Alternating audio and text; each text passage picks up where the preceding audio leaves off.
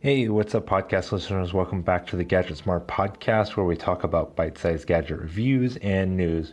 Before I jump into today's topic, quickly want to plug where we are on the internet and social media.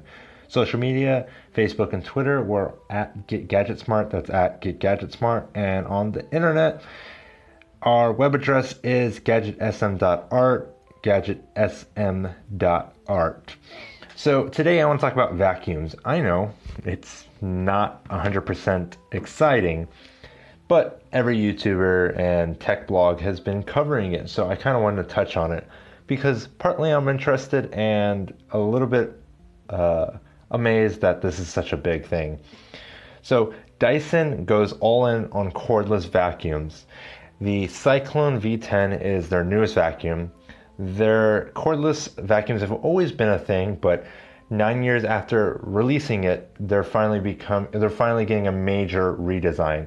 The external redesign makes it look very beautiful. It's very clean, and it's no longer of the vacuums of what the 90s, the early 2000s. They were very bulky, they were heavy, they were ugly, and of course, they required you to always be plugged into an outlet.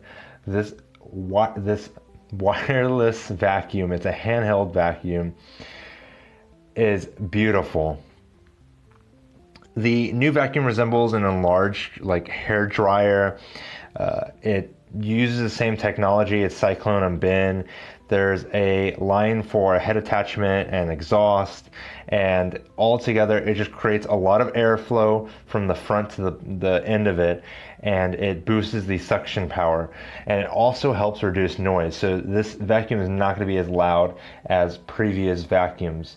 It's going to be more powerful though, which is perfect if you're cleaning, you know, hardwood or anything uh, tile related. Vacuum for, on the floor is even better.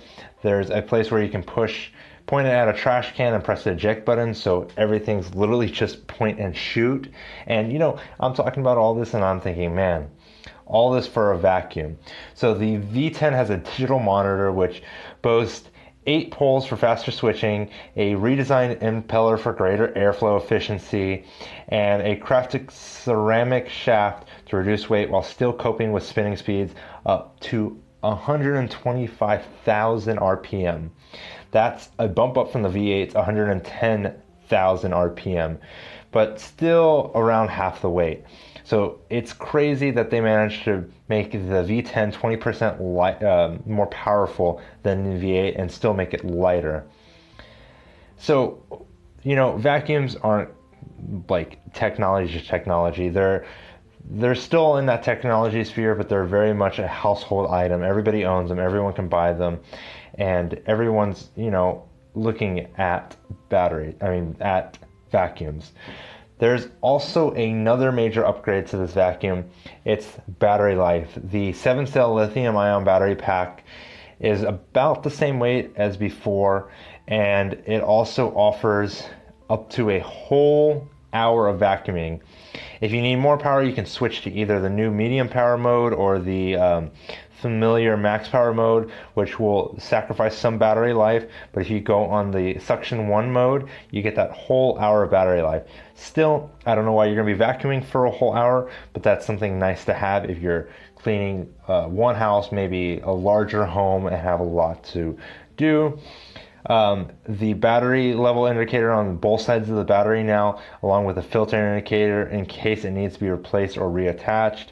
Um, it's not clear how long it takes the V10 to actually charge, but there's a new wall cradle. You simply slide the vacuum on, down, plug it in.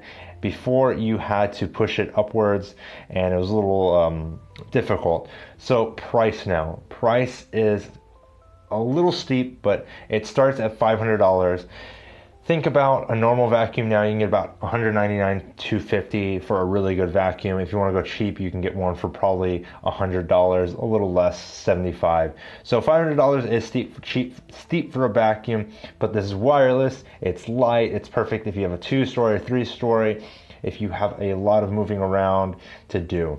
It's also great if you have a large home that doesn't have a lot of sockets and you want to move around. Personally, I don't have a lot of problem with that, but I do have problems with the cord never being long enough and I like the idea of cordless.